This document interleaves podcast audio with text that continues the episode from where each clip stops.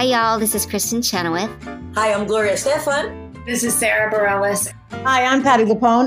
This is Lin Manuel Miranda. You're listening to the Broadway Podcast Network. Hello, it is Ryan, and I was on a flight the other day playing one of my favorite social spin slot games on chumbacasino.com. I looked over the person sitting next to me, and you know what they were doing? They were also playing Chumba Casino. Coincidence? I think not. Everybody's loving having fun with it. Chumba Casino is home to hundreds of casino style games that you can play for free anytime, anywhere, even at 30,000 feet. So sign up now at chumbacasino.com to claim your free welcome bonus. That's chumbacasino.com and live the Chumba life. No purchase necessary. Group. Void prohibited by law. See terms and conditions. 18 plus. Hey guys, it is Ryan. I'm not sure if you know this about me, but I'm a bit of a fun fanatic when I can. I like to work, but I like fun too. It's a thing. And now the truth is out there. I can tell you about my favorite place to have fun. Chumba Casino. They have hundreds of social casino style games to choose from with new games released each week. You can play for free anytime, anywhere, and each day brings a new chance to collect daily bonuses. So join me in the fun. Sign up now at ChumbaCasino.com. No purchase necessary. Group. Void were prohibited by law. See terms and conditions. 18 plus.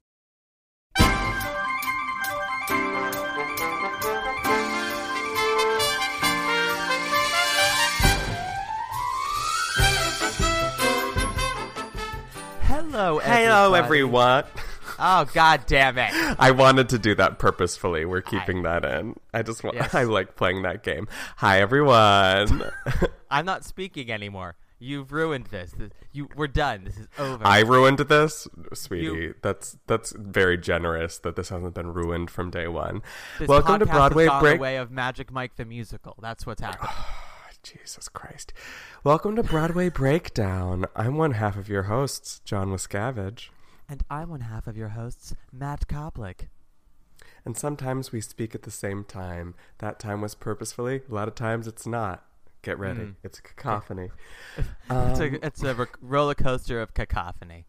It is truly. Mm. Um, how are you, Mathieu?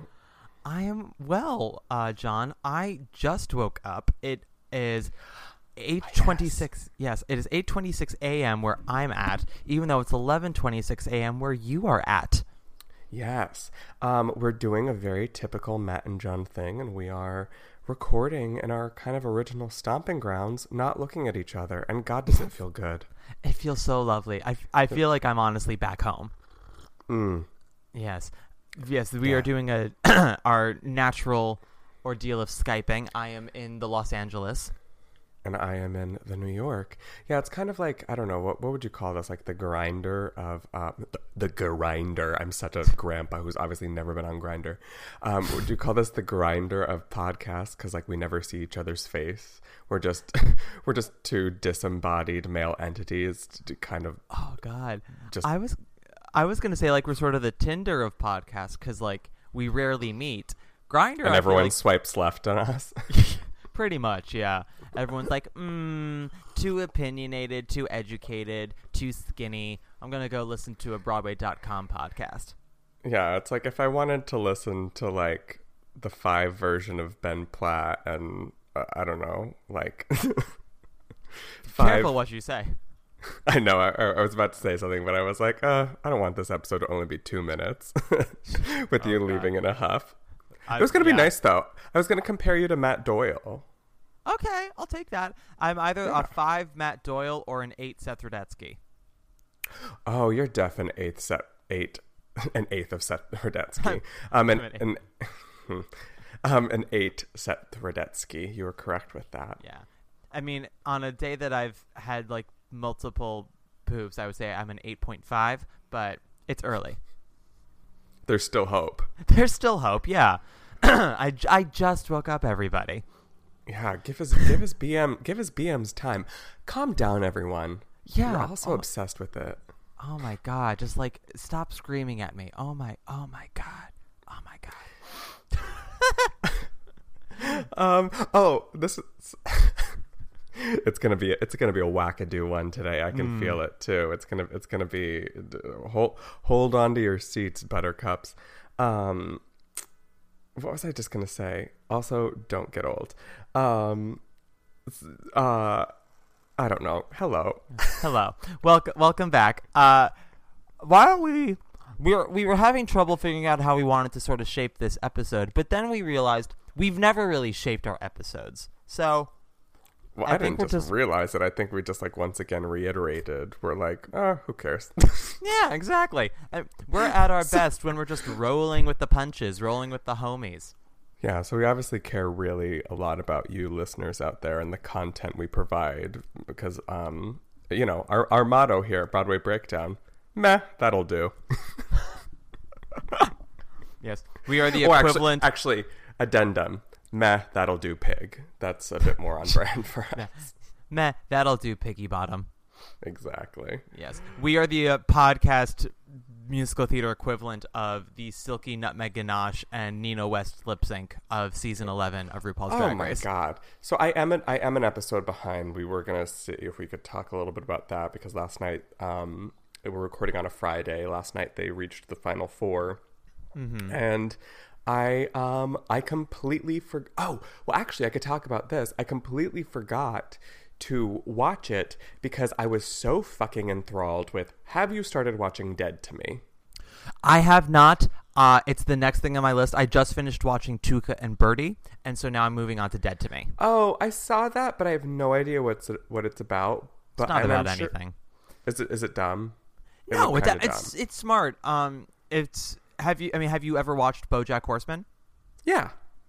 Yeah, it's not from the same creator. He's an executive producer on it though, but it's a couple. It's like the story. Well, a couple of the writers and like storyboard editor or something like that of BoJack Horseman created Tuca and Birdie, which is a similar premise of animals living in like a in a world that's just like humans and it's about two female best friends who uh, just go through trials and tribulations. One moves in with her boyfriend, the other one stays by herself. One's got her shit together, the other one's a mess. One's uh, hypermanic, the other one goes with the flow. All this stuff. Um, it's funny. so it's a.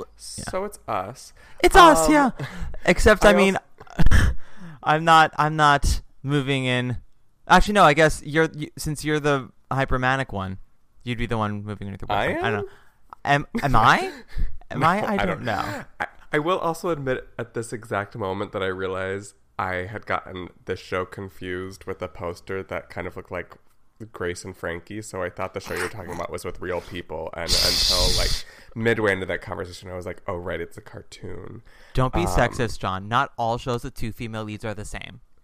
No, I know. I'm not being sexist. I'm just being a dumb dumb. Which leads us Um, to Dead to Me.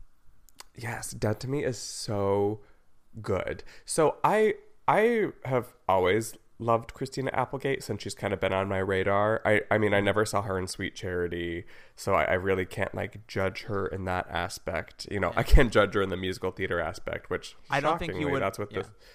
I don't think you would have loved her as much today if you had seen her in it. So it's a good Sure. thing you never saw her. And, and that's what I've heard. But I was obsessed. Do you remember the show? And I can't remember the name of it, so you're welcome for uh, me being the informational uh, pinnacle, the pinnacle of information that I am.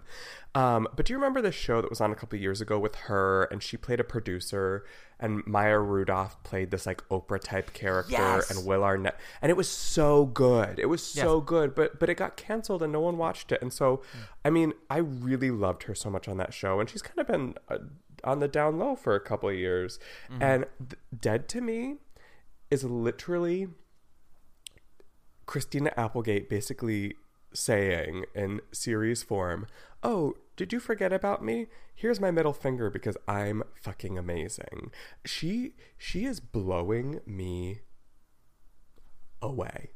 you know, like she she it's it's amazing the work that she's doing on this show and I hate to be that fucking actor to be like the work, the work, the work that she's doing, but the work that she's doing is amazing. I'm everyone's amazing. Linda Cardellini um, who I al- who I always love as well. Yeah. Um is also it- it's actually really fun to watch because the first couple episodes are definitely definitely you're like, oh wow, Christina Applegate is coming out full force swinging, um, but also not. It's like some of her, it, it, it's Christina Applegate's ability to have a completely emotionally, um, just real, grounded, devastating moment, and then go right to like deadpan.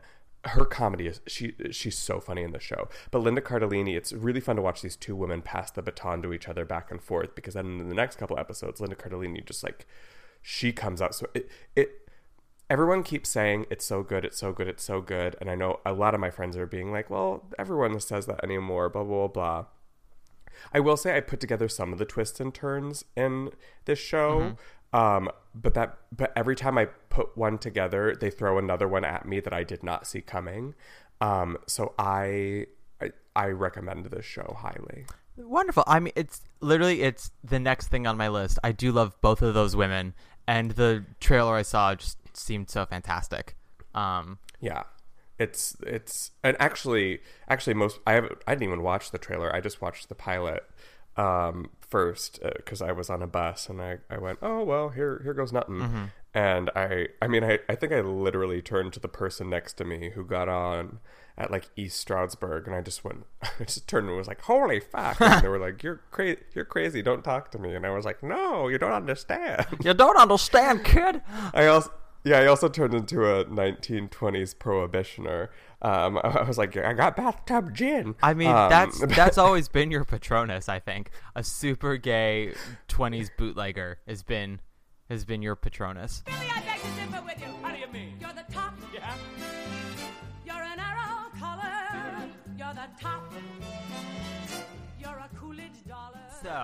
let's begin. Last time we left off, we made some Tony nomination predictions, and we actually had a, got a lot of them right.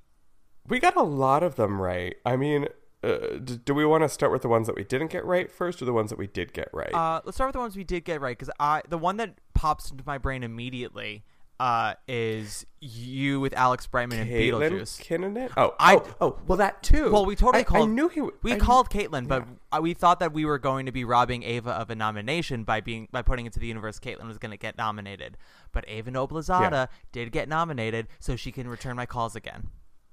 Yeah, and it was uh, the one who uh, did not is um, Rebecca Naomi Jones, Yes, correct? for Oklahoma, which like Yeah, which I was surprised about. I'm a little surprised. I do understand of all the performances in that show, hers was the most uh not quite as fulfilling for me and I can understand her performance being polarizing for a lot of people.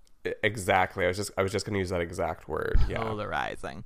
Um because because I because I actually enjoyed her performance the most in that show. Yeah. her and Judd. Yeah. actually, and Cur- I liked that. I just fucking like that revival. Who am Yeah, I kidding? I really like liked that- every- I just I just love everybody. It was so good. Um, but that and speaking of Judd, his nomination, his lack of a nomination is the only thing that really surprised me.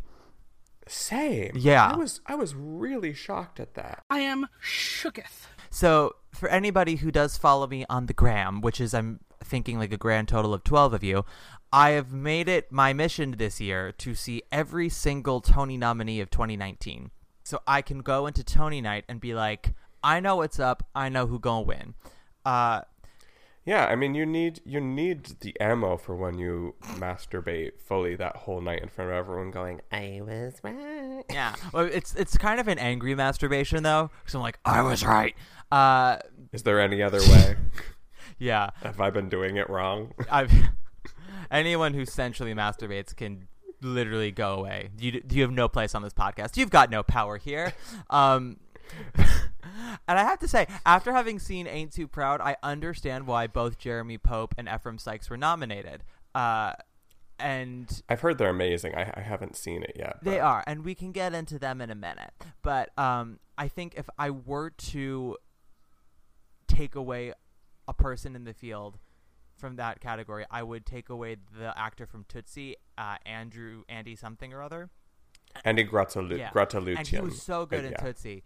But I, John Behlmann in Tootsie was the one who really stood out for me. So if he- John Behlmann were nominated, I'd be like, I'm so sorry, Patrick Vaill. I don't know where to put fit you in this category.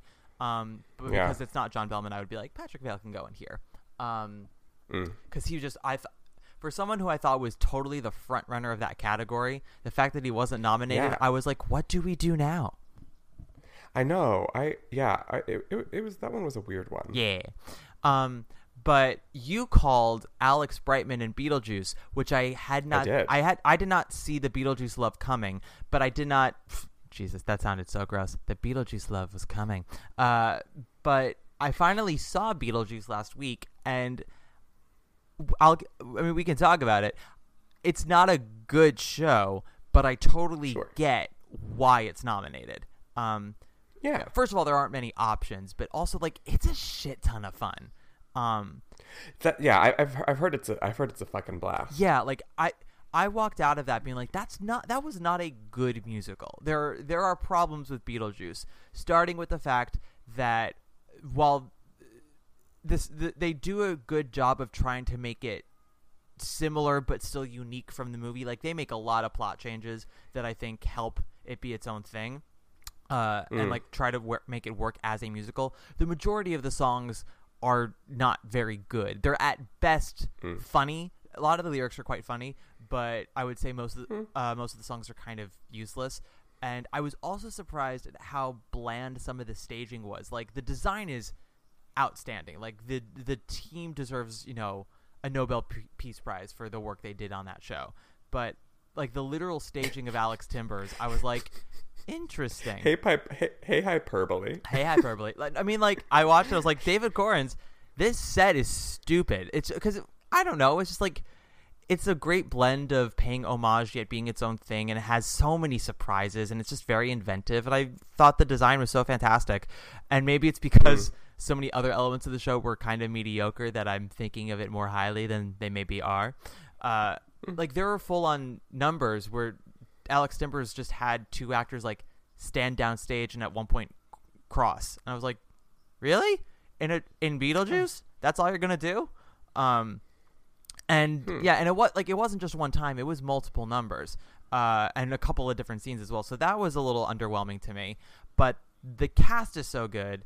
Um, I'm gonna say something very scandalous right now because I know that uh, her name popped up a lot on Tony nomination day. I love Leslie Kritzer. She's very good in Beetlejuice. I totally get why she wasn't nominated. I am shooketh. And I could not tell you a single woman in the category who's nominated now that I would take out. This is the other thing. Uh, so I'm sure your Facebook blew, blew up with this. Mine did. Of a lot of queens uh, r- shouting names of people who they said were robbed, were snubbed, can't believe this person wasn't nominated, yada, yada, yada, catastrophe. And I was like, okay, everybody calm down. But what I really wanted, I didn't end up doing it because I was I'm trying to be a better person. It's not working. It's not working super. Oh, sorry, you're being serious. It's not working super well for me. Um, but I wanted to go into every person's status on Facebook or whatever and say, could you please put down in writing and attach your name to it so that way they can see which nominee you think is doing lesser work that you would remove so that way your person who is robbed could go in. Because unless you can do that, don't say words like robbed, don't say words like snubbed. You can say, you know, I'm surprised or, you know, it's it's disappointing so and so isn't nominated, but like at the end of the day there's a finite number of nominees and all the people nominated are doing fantastic work. Uh but I don't know. It just really it fucking pisses me off because I'm like, oh great. So like, please tell Lilli Cooper to her face that she is doing subpar work and should have her nomination revoked. I think it's just as insulting Right. to the nominees as as other people think it is to the snubs. Uh, but other than that, um, yeah, Yeah, I mean, I mean, to be honest, there was only one nominee that I was like or s- snub, quote unquote, that I was just really, really shocked and surprised about, and we could wait to get to that until later, or we could talk about it now. I- I have a I'm like- feeling I feel know like- who it is. I feel like you. I was gonna say, I feel like you probably know exactly who it is. Bonnie Milligan? Were, you? Yeah, were you shocked as well? I mean, truly, the gag of the season. Uh, I was not shocked because uh, we talked about it in our last episode. I would have, I would have been, I would have loved for her to get nominated, but I was very aware that it was not in her favor. Um, Yeah, I, I mean, me, me also as well in Christ. I mean, I, I, and also with him, because, um, yeah, I mean, the, the show closed what by now six months ago, five months ago. yeah, five months ago, Um, January. yeah, and so it's uh, yes, like yes, and I get it, I agree. Um, but I also, I also just think that, like, I mean, also once again, I have not seen all of the Tony nominated musicals or all the performances, so I, I cannot make a complete basis of comparison. But I will say that in my experience, in my very well versed, um, sometimes well bottomed experience, Um, Sometimes. I, um, I, that, her performance was a Tony-nominated performance, and it will always be to me.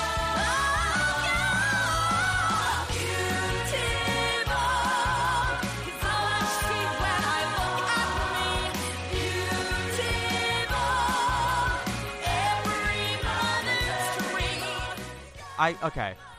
I gotta say this, people.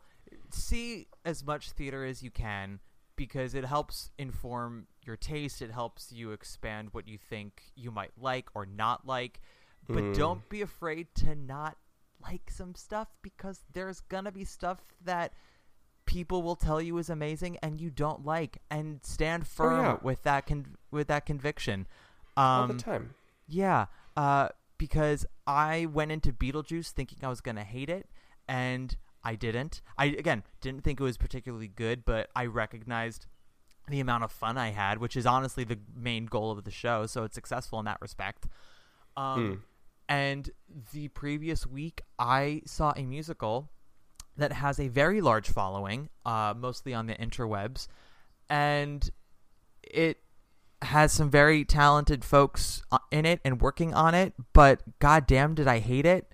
Uh, it goes I know I know exactly what you're talking about because it, it it's kind of the unspoken rule of New York City because it has such a big following and like every like on the internet everyone flicks the bean for it so hard but every person who um is does who paid for the ticket themselves and their and their parents didn't as a 16 birthday present um really has not enjoyed it Yeah. So I'm gonna I'm just gonna say it out loud and no disrespect actually no a little disrespect meant to the writers because I'll tell you why in a minute.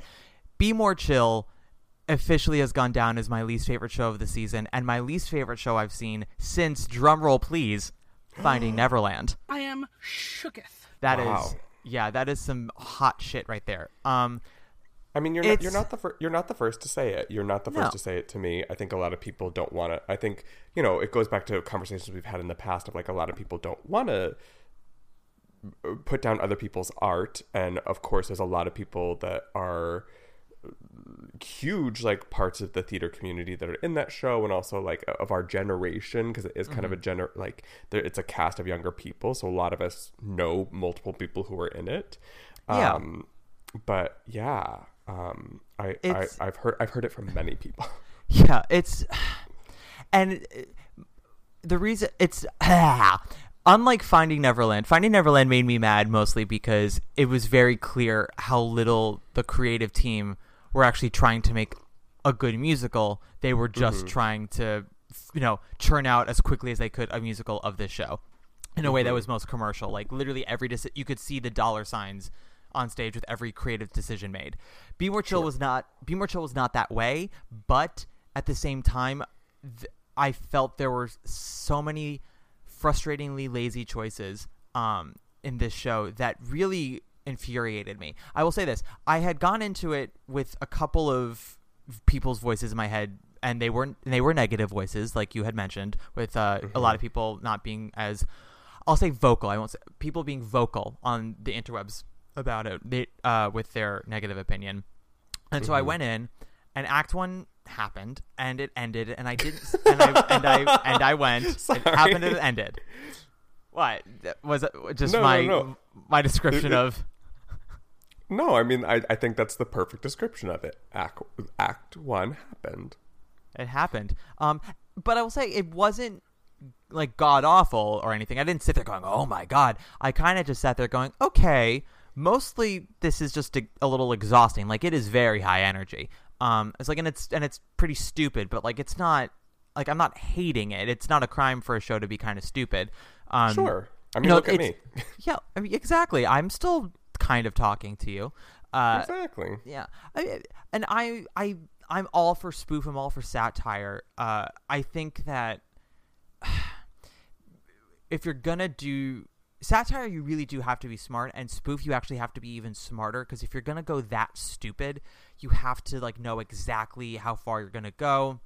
You have to have levels. You have to, you know, all that stuff.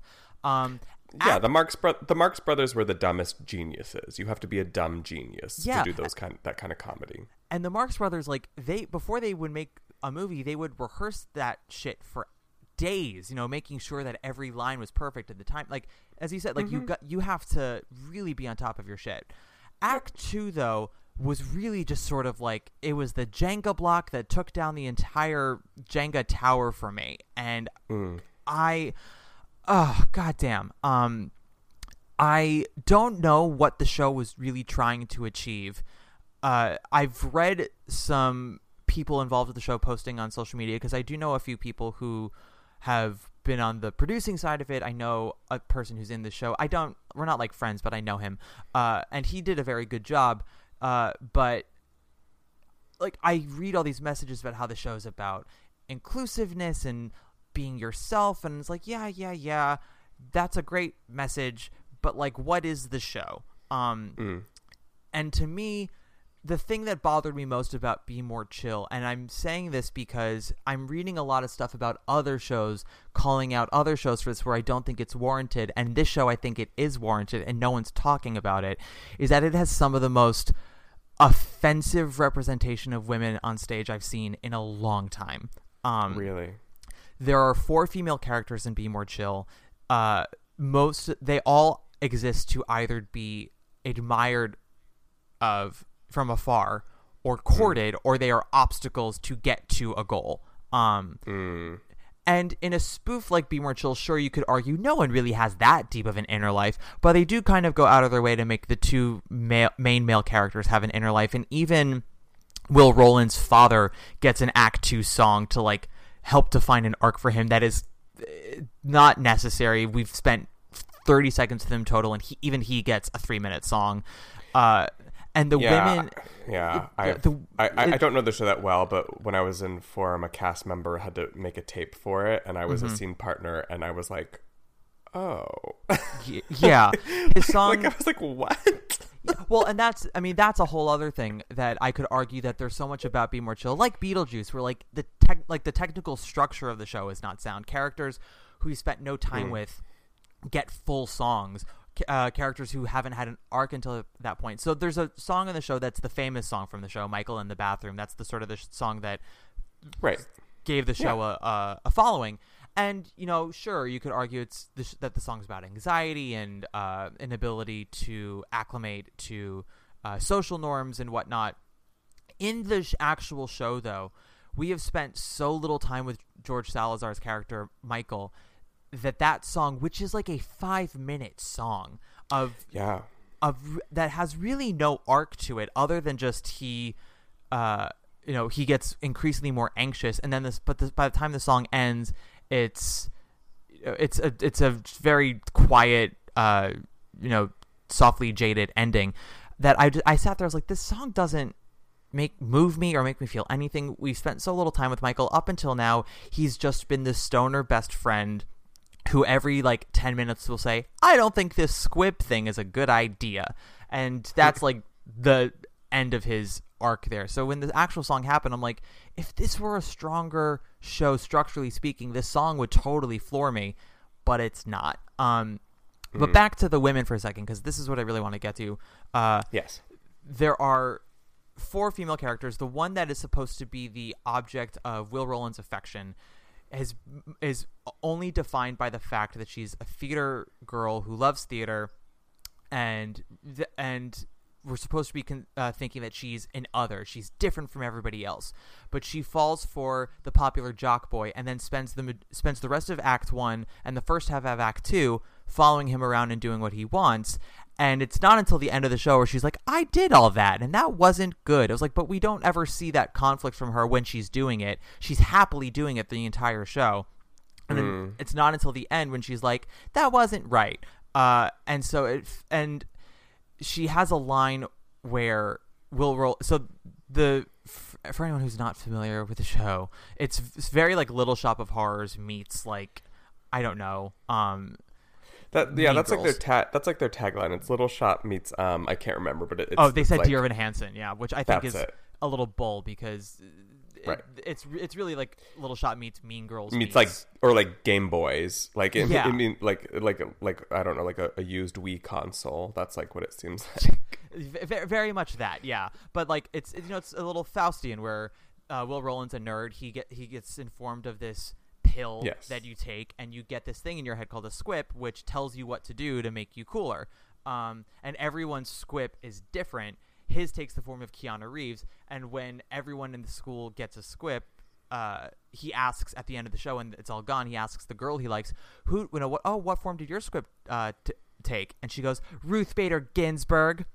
And the entire audience goes, "Yes, progressiveness." And I'm like, "Progressiveness? What?" She she was literally a doormat for a popular kid for two and a half hours, and then in the last five minutes, she says, "I don't think that was right." Ruth Bader Ginsburg, and walks off stage. And I went, "That's that's pat that's uh, pandering to the audience. That is not actual writing Yeah. for a female character." Then the other female characters are all popular girls who are either the mean Regina George or the needy Gretchen Wieners. Like they they don't take any other form. And one of them, the Gretchen Wieners type, is literally just like she either is pawing at the mean girl or she's pawing at Will Roland. And uh, the only time she says anything where like anything kind of seems like a person. He's like, "Oh, why do you like me?" And she goes, "Well, everybody always looks at you know my friend, but you looked at me, and that made me feel good." And I was like, "Okay, yeah, you know she's she's vulnerable, she's very deeply insecure. That makes sense. But like, if this is the line you're gonna give her to flesh her out, fuck you." Um, Yeah, to have her say that and then like an act two be like i'm a person too i was like but are you are you a person and then the mean girl literally has a song in act two. They're all at a halloween party where it's supposed to be like shit goes down and she gets very drunk. She's in a baby costume and she tries to seduce will roland drunkenly in her in a, in a parent's bedroom and her whole song is a drunken sexy baby song. That's her whole like that's the one song she gets to herself. And then hmm. she doesn't and it's like it ruins her friendship it ruins will roland and then like when there should be a time for her to like realize the actions that she did she like there mm-hmm. there isn't. She there's no reflection on it which again you could argue is a spoof or it's a satire but like d- then don't like throw me that shit later of Ruth Bader Ginsburg and I'm a person too and you can't treat women this way. I'm like treat women what way? In the way that this show is treating women? It just, it really fucking angered me. Um Oh, sure.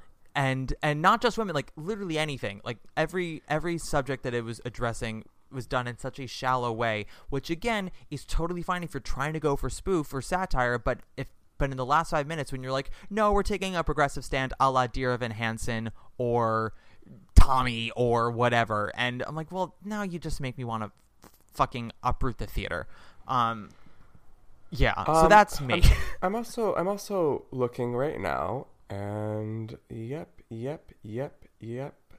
Oh, oh, there's one. What did she do? Okay, they had a, a female music director, um, but other than that, um, almost exclusively male team. Um, yeah which, and yeah, I mean, I'm, yeah I mean, I've expressed multiple times on this podcast, not a fan of that. Let's get yeah you know, I, it's uh, uh, as much Yeah, as there much as I are as much as I love a sausage party. Let's uh, like some sometimes you need sometimes you need um a lot. No, every time you need a donut. I want to. Yeah. Well, so it's it's this weird conundrum for me where I'm like, I love talented creatives, and if it's a creative team of people that I love, that's amazing. Get women on there, and we won't we won't know of more amazing female creatives unless we give them Yep. that platform. Uh, like I did not know who Leigh Silverman was until Violet, but because she had the platform for that show, now she's one of my favorite directors. Um, and I want to see everything she does. Didn't she do the Chicago revival? Isn't she like That's Ann. That's Ann Reinking. she in ranking director? Oh no, no. There's a woman named like Lee Zimmerman or something. She's a she's a dancer. um, Oh. yeah, different woman. Leigh Silverman. At least I think. Oh God, I might be. I think I'm butchering her name. I'm so sorry. Let me actually look it up. It's the woman who directed Violet. Yeah, yeah, She li- also yeah. No, you're Sutton correct. in- yeah, that's her Yeah. name. Great. I want I think so. because sometimes I, I, remember I make it to be. I sometimes I say Zimmerman and I mean Silverman. It's I'm I'm all over the place. It's 9 a.m. here. Funny how time. funny Uh, how time works like that. Just keeps going. Yeah. just just keeps going like that and I hate it. I wish it dead. time. Well, Uh, cute. yeah, Leigh Silverman. Um, yeah, it's I I do not want to disregard someone's talent because of their gender in both directions. Uh, I think that sometimes shows can be improved. In fact, all no, I take that back. All time shows can be improved by having different uh, viewpoints, having different outlooks, and that comes from having different ethnicities, different genders, uh, different what have views. I don't think uh, having a penis or a vagina immediately makes your opinion better. It just makes it different, and that can improve your show. Yeah. Yeah, especially where Uh, especially where there are shows out there that I mean we you can look at those female characters and go if there had been a voice on that team representing the female voice um because Mm-hmm. I was actually thinking this week cuz so on my little my little show that I that I do online I've been doing like weekly like explaining the Tony nominated musicals in a minute or less aka not really explaining Mm-hmm. them at all I just kind of you know I do what I do um Yeah. and and so um this week I did Tootsie and I, I kind of I mean all it is is all it is is I wrote a song that leads up to the fact that like the show might seem sexist, but don't worry, we didn't put any ladies on our creative team. Um, and at first I was like, oh, do I want to put that? I don't really know. And then I was like, am I being disrespectful to the female actors who are on this show? Because like I'm sure the creative team asked them questions along the way of like, how does this make you feel? How did this make you feel? And I was like, am I being disrespectful to them? And I was like, I had a moment and I sat and I thought about it because I do think about things. And I was like, no, I'm not. Because when, like, when push comes to shove, if you are an actor in that kind of situation, there are certain things that, like, you might not feel comfortable saying because you still are technically, like, You're still an employee. yeah, you're still kind of an employee. And so I, I was like, I was like, it, really comes down to the fact that like shows like this, especially that have females in them, which fun fact, most shows do, really do need, uh, especially in this current climate, people advocating for them and female voices out there who are gonna call out the bullshit. Um, so yeah, I'm yeah. I I I com- I I I I'm sad that that is happening in this show as well. Yeah. Well, and that's why I it's it makes me mad because Tootsie does not have a female member of its creative team, which is you know a major oversight. Um, and if we're being honest here, I would could totally totally chuck Scott Ellis for Kathleen Marshall or Susan Stroman, and it would be an infinitely you know, Exactly. it, would- it would be a better production. I think the show would mostly stay the same, but you know, Yeah. the, and I'm not trying to disregard anyone else's work. I think the show as it stands is very good. Uh, and as as I said in the last episode, for two men writing the show, it's remarkably insightful. Uh, in that respect, it could be possibly more I- so with another woman there. Does it Yeah. solve misogyny? No, I don't think any show will will even a, one went written by a woman. But I do give it props for trying really hard. Um, and it annoys me that it's gotten some flack for not trying hard enough when a show like Be More Chill is out there that is actually just so disgustingly shallow in its depiction of women. Um, yeah, no, I, I, I agree. Like I, I I will say though that like with like across the board, no matter what, every female that I know of seen who has seen Tootsie has had a, a, a, a couple cringe moments about it, and so like I think it is different for us as guys to be like, oh, at least they tried to not be chauvinistic, but I think like through, like I mean, even all the things that we're saying in support of like feminism, or like there should have been like females on the creative team no matter what we can't understand the female experience so there's going to Sure. be things that like you and i are going to look at and be like oh that's probably not that bad and a female's going to be like i'm triggered because Yeah, like I'm triggered right now. No, I I'm very aware, and I've said this to other people uh, who asked me about Tootsie, and I said I am a heter- I'm a homosexual cisgendered male, and therefore my experience is different from yours. bitch bitch you were about to say heterosexual I was male. about to. I was about to. I was triggered. I was triggered. You triggered me. God damn it. how can how can anyone how can anyone take anything you're saying to to heart now knowing that like you're you're you're a, you're a liar I'm a liar. Call me Plastique Tiara. I'm a compulsive liar. Um, I that only makes sense if you watch Drag Race, people. Uh, which should give you no doubt that I am in fact a homosexual, despite what Andrew Garfield says. You are homosexual if you watch Drag Race. Um, No, I'm a homosexual cisgendered male. My experience is different from that of a female, either cisgender or transgender. Uh, so yeah, the way I take in Tootsie is different from other people. I have I have other female companions who saw Tootsie and loved it, and you know I asked if they felt triggered by anything, and they said a little, but not in a way that made them uncomfortable. Although honestly, if it made if it makes you uncomfortable for a second, but you still enjoy the experience, that's also good. Theater does not always have to make you comfortable. It can make Yes, you uncomfortable from time to time. Uh, Right.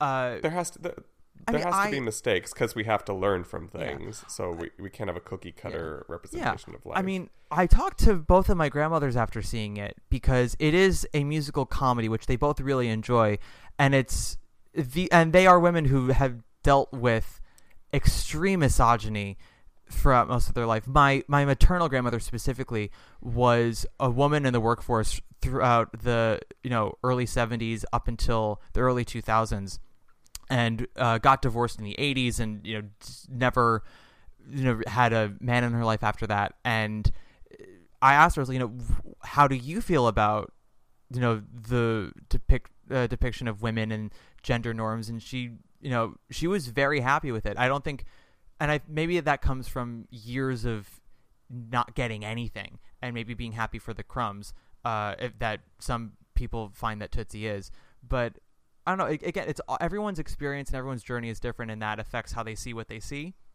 so I don't Mhm. I don't think I mean I'm I know I just said with force how I've found Be More Chill to be and thus made it a fact. I'm sure there are people who saw Be More Chill and thought very differently of it. Uh, and I would love I would love to hear those people's thoughts. Uh, it might color my own, but you know, I it, it's it's theater, and theater is a is a medium of art, and art is always subjective. Uh, so nothing is ever truly anything by fact. Uh, it's it's all just a matter of interpretation and debate. Um, Yeah, I had a very long text conversation with a friend about this actually yesterday because she asked me about an article about Tootsie that she was like, "I'm a woman and I feel like I should agree with this article, but I don't." And she was like, "So why don't I?" I was like, "Well, I can't tell you how you feel. It's like I can tell you what I got from the article." And then that led to talks about kinky boots and head over heels because it was also about like uh, gender norms and gender fluidity and all this and all this other stuff that the article was mostly just upset that Tootsie didn't go into. Uh, and I was like, okay, I can understand not being part of the conversation, uh, not having your story always being told. Like that is very frustrating, very angry. Uh, I don't think that that should all be all be put on Tootsie. I don't know. It's one of those things where I'm like, I get the anger, I get the frustration. I don't think Tootsie is the poster child for all of this. I think it can be used as an example of how we can find other stories to tell. Like, okay, here's one story that doesn't go as deep as we'd like it to go. So let's start doing another story. But I like I don't know. It's it, Eh, you would think that somebody wrote Springtime for Hitler the musical sometimes based off of some people's vitriol. I was like, this, like, really? In some ways, I agree. Like, Tootsie in this climate, but I'm also like, Tootsie? Like, like this, this platform? So, I don't know. It's a little bit of both. it is. it I'm like this. I'm, I'm, I'm like I get the frustration, but like, is this really the hill we want to die on? Like, I feel like there are other hills to die on. Well, I just want to die. Um, well, this has been a this has been a fun um, fun little tangent from the Tonys. Yeah. Um, Stupid. Um, I mean, I've seen so many other things. John, tell me, is there anything you want more insight of? I can tell you about Bernhardt Hamlet. I went to the Lincoln Center Library and watched it. I saw that live. Oh, did you? I was at open. I was at opening night. Oh, jeez. Um, I like. Did you not like it? Uh, no, I did not. I loved. Oh. I loved Janet McTeer. I mean, I, loved- did. I didn't. I didn't love it, but I mean, she was amazing. She It was was also my first time seeing her live, so I think I was just like in the shock and awe of her. Yeah, she's and I'm and you know seeing it on a computer screen is very different from seeing something live. I I completely get that. I had but I had to do this with Bernhardt Hamlet, Choir Boy, and the Waverly Gallery because they had all closed by the time uh, their nominations came out, and I didn't see them when they were on Broadway. Choir Boy, I do really regret not seeing live. Um, but I can I, I, I regret that one a lot too. Oh, um, and I will, I will say though, from even watching it on a computer screen at the library, I was really moved by Choir Boy and especially, and especially Jeremy Pope uh, and Waverly Gallery. Elaine May, I have to tell you, gave one of the best performances I've ever seen, and it was on like fucking computer screen. Uh, Bernhardt Hamlet uh, I didn't like because mostly I was a little bored. Uh, I, the scenes I liked the most were the ones that were backstage, behind the scenes, and them rehearsing, deconstructing Hamlet. Um, Yeah. at times, it felt like the actors were simply mouthing Theresa uh, Rebeck's views of Shakespeare, and I was like, some of these points I think are a little unfounded. Uh, and and that was a little you know uh interesting but i i don't know i just felt there wasn't again and this is all structural i thought there wasn't really um a drive i didn't think there was uh that much conflict other than the one character saying can sarah bernhardt play hamlet? Should women play hamlet? And then uh well, the answer is no. So, after, yes after- after, seeing that it we can all say after no. that, After that whole speech that we just did about the. I'm sorry. yes guys we're doing a complete I'm 180 Such, I'm such an asshole. Yeah. yeah, the answer is no. They shouldn't. no, they should never um no it's The only ham, the only ham they should be doing is cooking my, cooking God. my And- dinner, making me anyone- a ham sandwich. Exactly. I'm obviously kidding. Obviously, every- anything I've ever said on this podcast is a lie. So don't think that I'm being. As gay men, we reserve the right to be supportive of women and then misogynistic the next second because, god damn it, we've earned it. We've earned it. Yeah. Stonewall, Yeah. baby. Um, Yeah. So many people died. yeah, I will say, I will say, No one. No one died at Stonewall. no, I will say, uh, I know that. the man next to me But you was know- watching. Shut up! Stop talking. the man next to me was watching Shuffle Along at the Lincoln Center Library while I was watching Bernhardt Hamlet. And god damn it, did my eyes wander to Shuffle Along so many times while watching Bernhardt Hamlet because I would there would be full on scenes where I'm like I don't care. Like if the, whenever the critic was on stage, I was like I don't care, and I would just turn over and watch like silently. I couldn't I couldn't hear any of it. Right. You but I can't was, hear. That's what I was thinking. I was like, fucking No. creep. Yeah, shut up. Everybody has earphones. Uh, they're supposed to be like noise canceling earphones, but you if you listen closely, you can sort of hear. But I yeah. just, You can sort of hear as you're sitting in the corner, supposed to be watching Burnout Heart Hamlet, and like peering over the shoulder to someone watching Shuffle Along while you're pulling the pads to Audra. Like, well, yeah. Did you ever see Shuffle Along? I didn't. I heard it was amazing. It was, and if you had seen it, you'd understand why I went ooh Shuffle Along. Uh, I, it, God damn, like, and that was a show that was so wasn't perfect. It had it had you know some flaws to it, but it was so fucking brilliant and tried so many different things. It was like, it was like if I, it's the closest I think I can ever feel to being in 1971 and seeing Follies for the first time, because it was that kind of ode to theater and to memory and to how it- uh, and to the different limits you can take theater and storytelling and music and dance. Uh, and I was I was sitting there watching Bernhardt Hamlet, which is another behind the scenes theatrical story. Uh, and like again, anytime they were dealing with the play Hamlet itself. So Bernhardt Hamlet, by the way, is Theresa Rebeck, who is best known for being the showrunner for season one of Smash, which John loves. And uh, it's about Sarah Bernhardt, who was at a time considered the best actress in the world, French actress. She decided to do Hamlet uh, in the late 1800s in Paris, and that's what the show's about. Her putting on the show. Uh, and some scenes are them rehearsing, and those scenes are great because it's a you see Bernhardt get into the psyche of Hamlet, and you see an actor's process, and I thought that was all fantastic.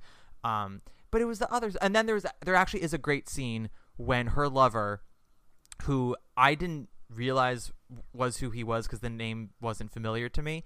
You find out in Act Right. Two he's been writing this play supposedly for her, and she reads it. He doesn't know that she's about to read it, but she reads it and confronts him the next day. It ends up being Cyrano de Bergerac, and they start doing the famous balcony scene where Cyrano tells uh, the handsome lover Christian all the words he needs to know to woo Roxanne, and Sarah Bernhardt just like goes into a tizzy about how Roxanne is this puppet, she's this object, she's a goal, she's not a person, and what infuriates her more is that this part is supposedly written for her, this woman who like has made a career out of never playing objects, never playing goals, and she's like, "How fucking dare you think of me for this. Like this is absurd. And I was like, this is a great scene.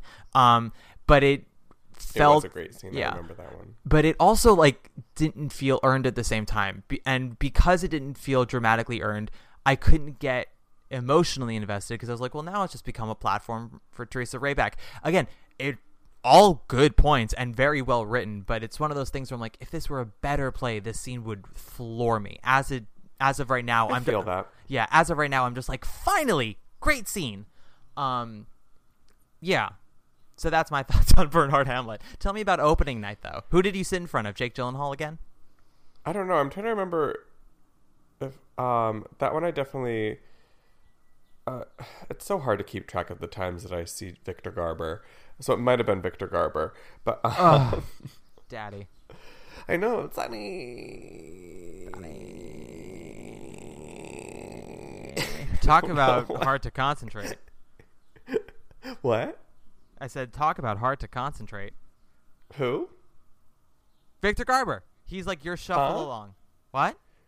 What? Shut I'm just being a dick. I'm just being a dick. You, a dick, never. I am shooketh. Yeah, you've just been talking about so much information. I'm like, Ugh, I'm bored. I'm Me? kidding. John, I've never said more than five words in a breath ever in my entire life. I know you're. Um, what was the other word you just used a bit a bit ago? You never go on a on a vitriol. Of, I never. I would like to start making a game of you using SAT words super incorrectly. hey, listen, if the cacophony fits, vitriol it. Yeah. You know. Yeah. I, I um I tried to learn the vitriol when I was in uh, elementary school, um, but I'm not good at stringed instruments. Um, You were saying sound like it? Sh- doesn't it sound like it should be one? It's Like, like, Mama, shall I? Mama, shall I practice the vitriol? it's like a mixture of viol of, of viola and uh, Victrola. Oh yeah. Yeah. shall I shall I practice the vitriol, Mama? Mama, will you love me if I practice the vitriol? If I am good, will you love me? Mama. No, son, I shall never love you, for you're a sodomite. Anyways, therapy's been going great. Um, Jesus Christ. I'm also eating mini wheats right now. ooh, got it. I'm actually, I'm. Fiber. starving too, so I feel like we should wrap this. up. Yeah, we'll wrap you're eating breakfast. You're eating breakfast. I'm like, it's time. It's time for lunch. Mm-hmm. Mama has sausages she got to cook, John. and that and that is a euphemism. Yeah, so this is a PG podcast at best. Oh, please. No. Um.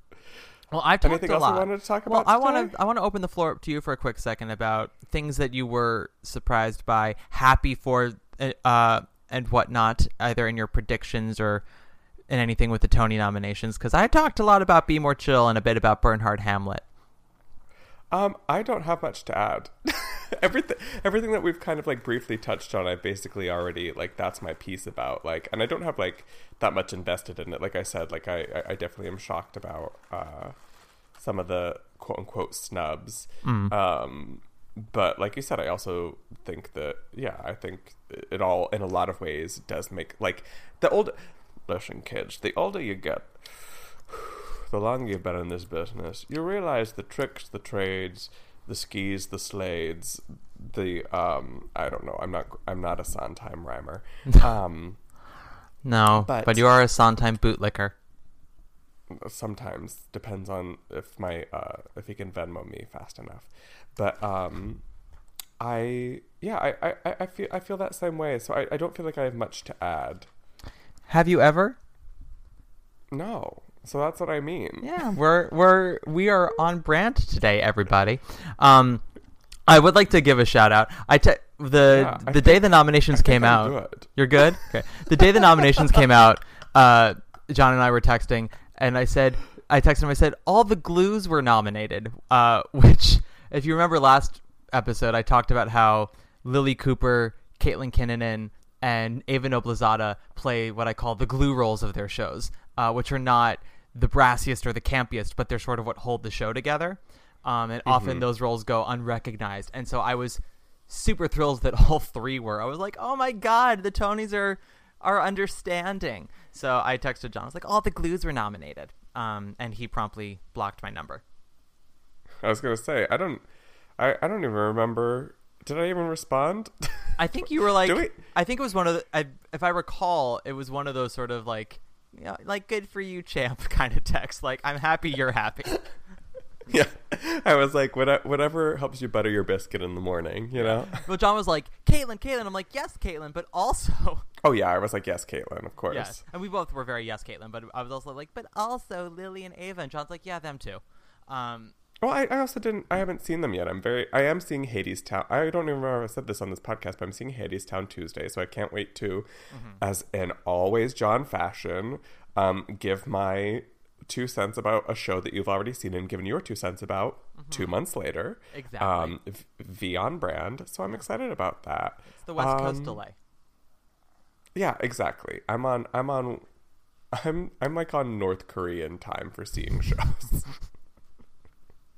know what I mean? Yeah, no, it ma- makes sense. It's it's again, it's who you are, and I, it's what I love It about is. you. It's what everyone loves about you. Well, let's not let's not put words in anyone's mouth. Let's not put anything in anyone's mouth. Unless they climate. yes, unless they ask for it in written form. And even then, just probably don't. I I think I think we should all just really get into isolation pods and um but plot twist, we already are. They're called our iPhones. Oh, he's getting modern and political. Um on that note, I yeah, who on do that we want- note, who, who- do we want us to sing us out? um I don't know. We haven't really touched on a specific diva today. Uh hold on, let, I have on me the list of everyone we've ever done. So let me do a quick scan and I'll throw a name out to ya. Can you find that speech from Hamlet Bernhardt and just have Janet McTeer just wail. McTeer play us out? Oh God, if only. I mean, I can find interviews with her and movie clips of hers, and we can just be like, "Here's Janet McTeer, speechifying, acting, ing, ing," uh, which That was a that was very Stephen Schwartz lyric of you. thank you very um, much. Um, oh, are you up to date on Fosse Verdon, by the way? I'm not. I'm I'm Okay. I'm truly I'm truly behind on everything except for Dead to Me. Well, you'll let me know when you're up to date on. Fo- I I just thought of Fosse Verdon because Stephen Schwartz like made a statement. you you you you keep wanting to keep this podcast going, this episode, and I keep trying to be like Matt, let's finish. it." Yeah, let's, let's, let's wrap it up. I'm- No, so- I'm wrapping so it up. I I'm- swear to I'm- God. So I'm just I'm just gonna say let's wrap it up. Let's Okay. pick a diva. Um, let's do. We haven't done LaChanze yet. Let's do LaChanze. Oh, let's do LaChanze. I love LaShawn. Yeah, she's she's gi- earned it. She's let's come give a long way. LaChanze her Shawns. Her chance to Shawns, like shine. Exactly. Yeah. Um. Anyway, Or so her, her chance to shine. um. So this has been the least opinionated Broadway breakdown of the year. Uh, I am Matt Koplik, And I am John Wascavage. and this is LaChanze. Uh. Until next time, folks. Hopefully, John and I will be on the same coast for the next episode. But who knows? Anything's possible. But props not. Props not. Bye. Bye.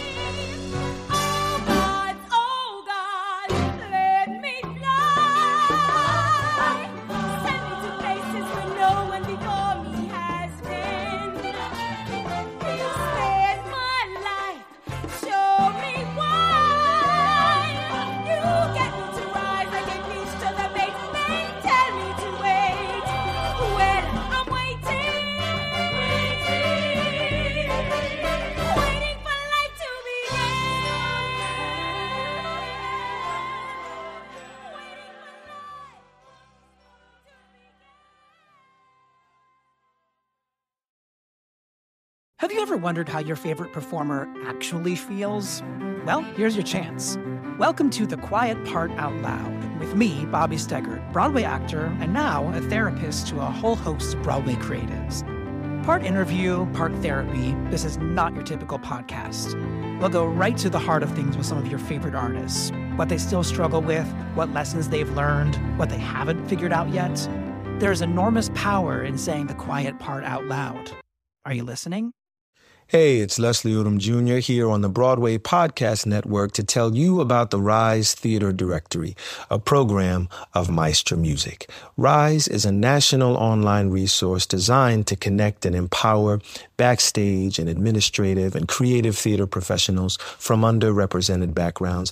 If you work or aspire to work in the theater community, this can help you find your next project. And if you hire theater professionals, search the Rise Theater Directory to find your next team. Create your profile now and get more information by visiting risetheatre.org. That's theater with an R E R I S E T H E A T R E dot org because only together we rise.